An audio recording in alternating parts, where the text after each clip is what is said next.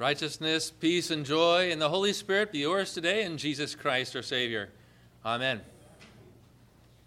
Continuing our sermon series today on the parables of Jesus. Today we're going to look at the parable of the sower, a man who went out to sow seed.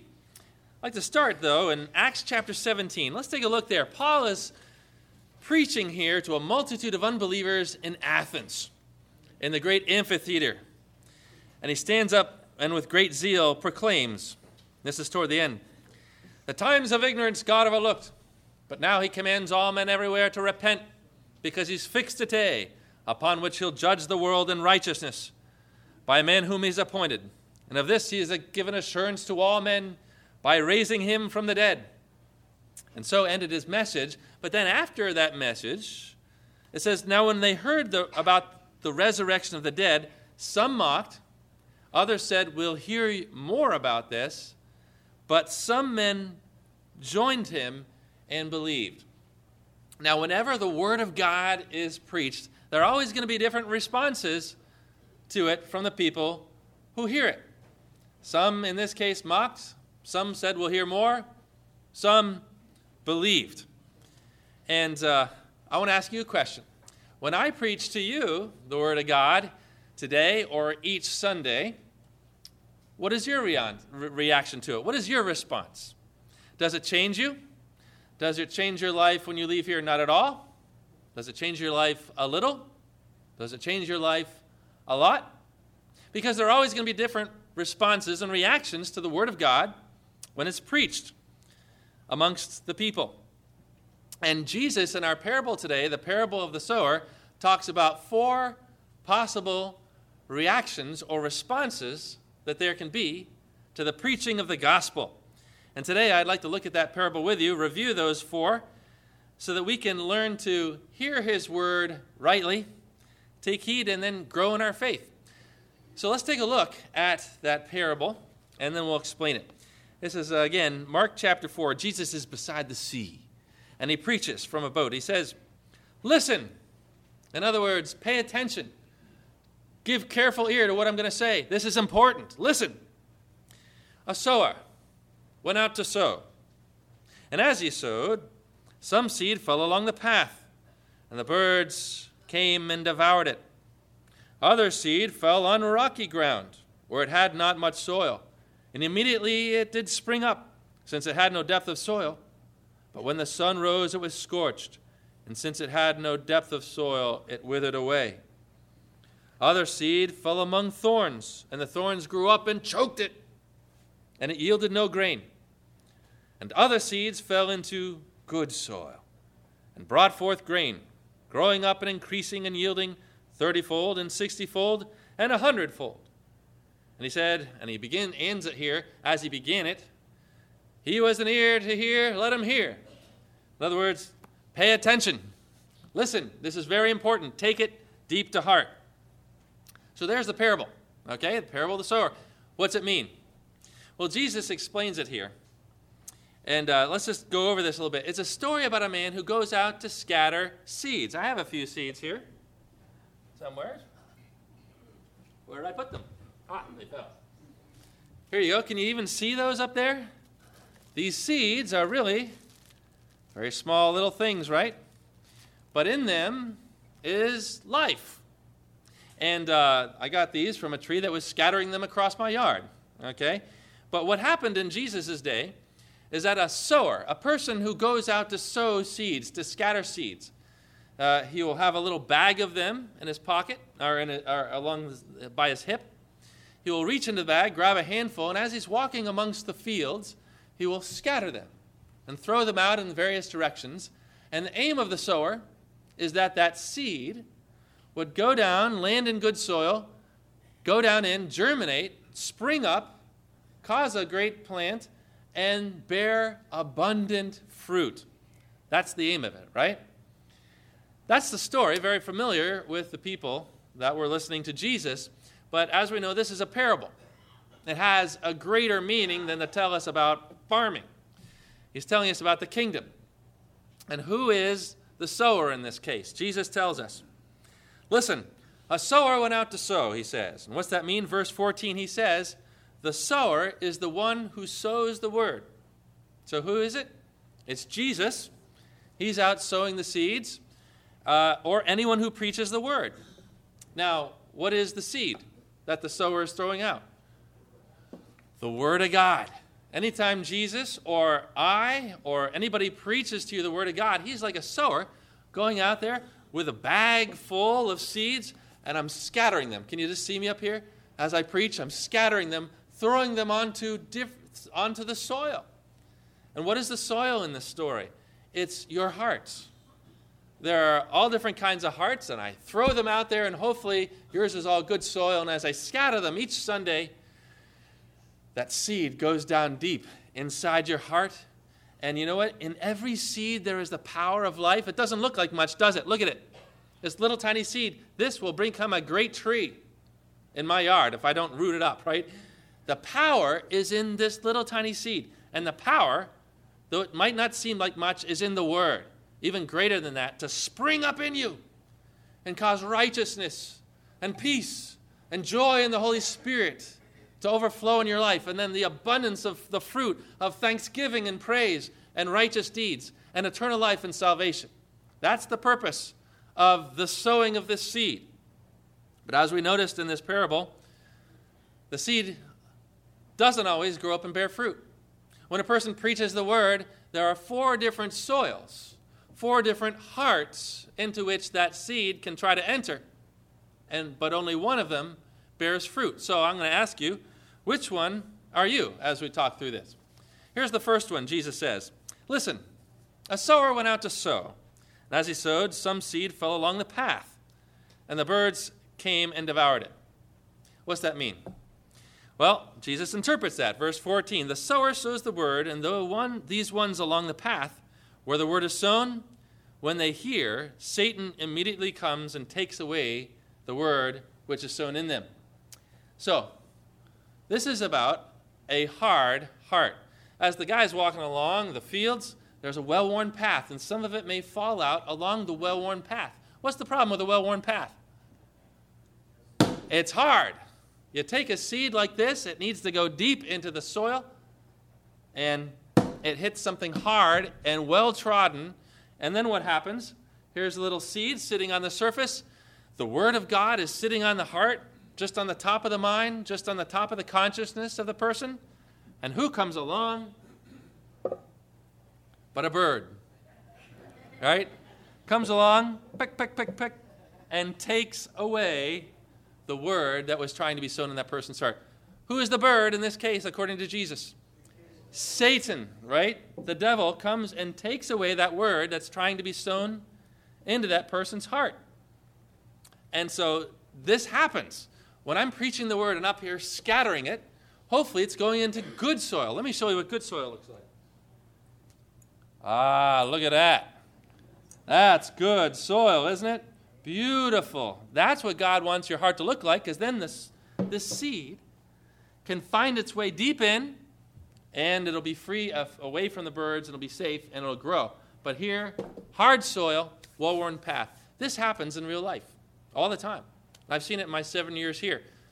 Hopefully, and I really don't see it much with you, but um, you know, we have visitors, we have drop ins, and occasionally with a member, where I'll go to that person share with them the Word of God and love to try to help them. Scattering the seed, scattering the seed, scattering the seed, and what happens? Rejected. I just see it doesn't go in, it doesn't penetrate at all. It sits only in the mind. And why?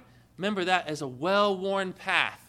A lot of times people have believed a certain way for so long, their theology, their perspective, their worldview, well worn, well worn, well worn. If you give them a word that is contrary to that way of thinking, they'll reject it because it doesn't match with the way that they've always believed or with their own sin. This is the hard heart Jesus warns against. Jesus came up against this himself. It says, He said to the Jews, I know you're descendants of Abraham, yet you seek to kill me because my word finds no place in you. Why don't you understand what I say? It's because you cannot bear to hear my word. You're of your father the devil, he said. And so there's our first scenario the hard heart. Is your heart hard at all today? When I preach and scatter this word to you on Sundays, does it sit only on the top? Does it not penetrate in at all? There's no problem with the seed. There's no problem with the word. It has the power to give life in every aspect. But if it can't get in, it lies dormant. So beware of the hard heart. Be soft instead, till it up. The second thing Jesus says, the second scenario, is the seed that fell into the rocky soil. Put this one over here. We read, Another seed fell on rocky ground where it had not much soil. And immediately it sprang up, since it had no depth of soil. And when the sun rose, it was scorched. And since it had no depth of soil, or of root, it withered away. Now, Jesus explains this one to us as well. You think I have a rock back here? And indeed, you'd be right. Here's our rock. Actually, let's put this back over here. We have a rock. This one, the rock is here, and it's in the soil, and there's only a little soil covering it. Jesus says, In like manner, these are the ones sown upon rocky ground. Here comes the seed, the word, who, when they hear the word, immediately receive it with joy, since they have no root in themselves, but endure for a while. Then, when tribulation or persecution arises on account of the word, immediately they fall away. Here's the second thing a guy scatters the seed. There's only a little soil over the rock. So that causes it to spring up quickly. But it has no. What's the problem here? It gets in this time. That's better than number one, right? It gets in to a person's heart, but it doesn't go deep. Number one was the problem of a hard heart. Number two, this scenario is the problem of a shallow heart, where the word only gets in a little bit. And I've seen this happen with people too over these seven years. There have been some, not many, but some, who receive the word when I preach the gospel to them or share a word, and they receive it with joy. They're overcome with thanksgiving and joy and praise in Jesus, and they want to do everything and just love Him. But then you see, in a very short amount of time, their enthusiasm, they're like a light bulb burning brightly, just about to go out. And then they fall away when a trouble of some kind comes because they had no depth of soil when the, they heard the word. I was once in Baltimore ministering at a hospital. I witnessed the gospel to a prostitute who was there as a patient. And she received it with great joy. She was just had tears coming down. Praise Jesus. Thank you. Oh, thanks for sharing with me the word. Went back a few days later. She'd had a few bad experiences since that conversion experience. And she said, Pastor, this is not at all what you told me it was going to be like. I thought God was going to solve all my problems. This is terrible. This sucks. I'm out of here, basically. Now, I hopefully she just had a bad day and she was going to come back to faith because we do have bad days. But I never told her it was not gonna, it was going to be easy. Remember Acts 14 says through many tribulations we must enter the kingdom of God. Are you prepared for times of trouble in your Christian life? Have you taken the word that's preached to you, the word of grace in Jesus Christ, deep, and let it get down where there's moisture. Uh, if you faint in the day of adversity, says Proverbs, your strength is small. You got to let the word go deep when you hear it, friends. And we read this in Jeremiah chapter 17 Blessed is the man who trusts in the Lord, whose trust is the Lord. He is like a tree planted by water that sends out its roots by the stream and does not fear when heat comes, for its leaves remain ever green. And he is not anxious in the year of drought, for he does not cease to bear fruit. That's what God wants for you. Take that deep. Don't let the word set on the surface. Don't take it in a little bit. By the time you get to port side is it gone? All right? Let that sink deep into your heart. Chew on it uh, when you hear the word preached that you may have moisture and soil. And when tribulation tr- comes, you coast through it because you remain with sap. You rem- remain green, bearing fruit, because God is strong in you. The third scenario, we go to the one choked by thorns. Again, Jesus says, and the others are the ones sown among thorns. They are those who hear the word, but the cares of the world the delight in riches and the desire for other things enter in and choke the word, and it proves unfruitful. Think you I have a thorn back here? these are those, these are they who believe, they come to church, the seed's gone in, it's gone deeper this time. They are hearing the word continually preached, they're enduring past tribulation. They have soil and such things, but the cares of the life, of this life, the desire for riches, the desire for the things of the world and other things come in and they come around the person and they choke the life of the word out from inside of you. This is not a hard heart. This is not a shallow heart, but a crowded heart. Is your heart crowded today? The Word of God, this seed needs freedom. It needs open spaces. It needs no competitors in order to grow up and bear fruit. And, what, and I think this one can really happen to a lot of us. Well, they all can, really, in every case. Uh, but it might not even be a sin in your life. Maybe just the cares of this life are so distracting to you that you don't have time for the Word, that it doesn't, isn't able to get in there and, and grow strong without competition. God is calling you here to a singular heart. For he says in Luke 21 Watch yourselves, lest your hearts be weighed down with dissipation and drunkenness and the cares of this life, and that day come upon you suddenly like a trap. Are there things that are choking your faith, that are competing for the word in you, for a singular first place in your heart? Remember Demas in the Bible? We only hear about him twice, basically.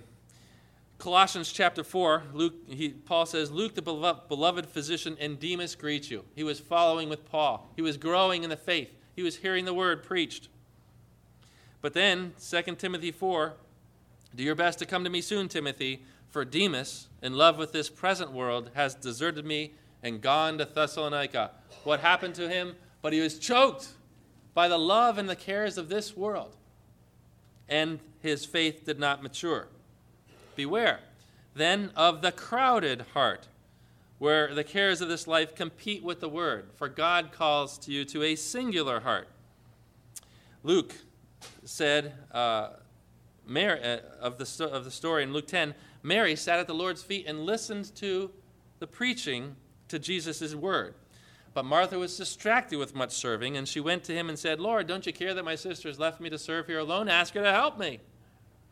Jesus answered her, Martha, Martha, you're anxious and concerned about many things. One thing is needful. Mary has chosen the good portion, which shall not be taken away from her. You know what the good portion is for you and for each and every one of us? The one thing you really need in life is the seed. That is more than anything in life, you need the word. You may think you need a whole lot of other things, but this is the one thing you need in order to grow up and have righteousness, peace, and joy in the Holy Spirit, and eternal life and salvation and the right way springing up in you. And so beware also the crowded heart. Which brings us to the fourth scenario, our last one the good soil. Jesus says, But those that were sown upon the good soil are the ones who hear the word and accept it and bear fruit thirtyfold and sixtyfold and a hundredfold. That's what we want, right? Not the thorns, not the rock, not the birds, but good soil.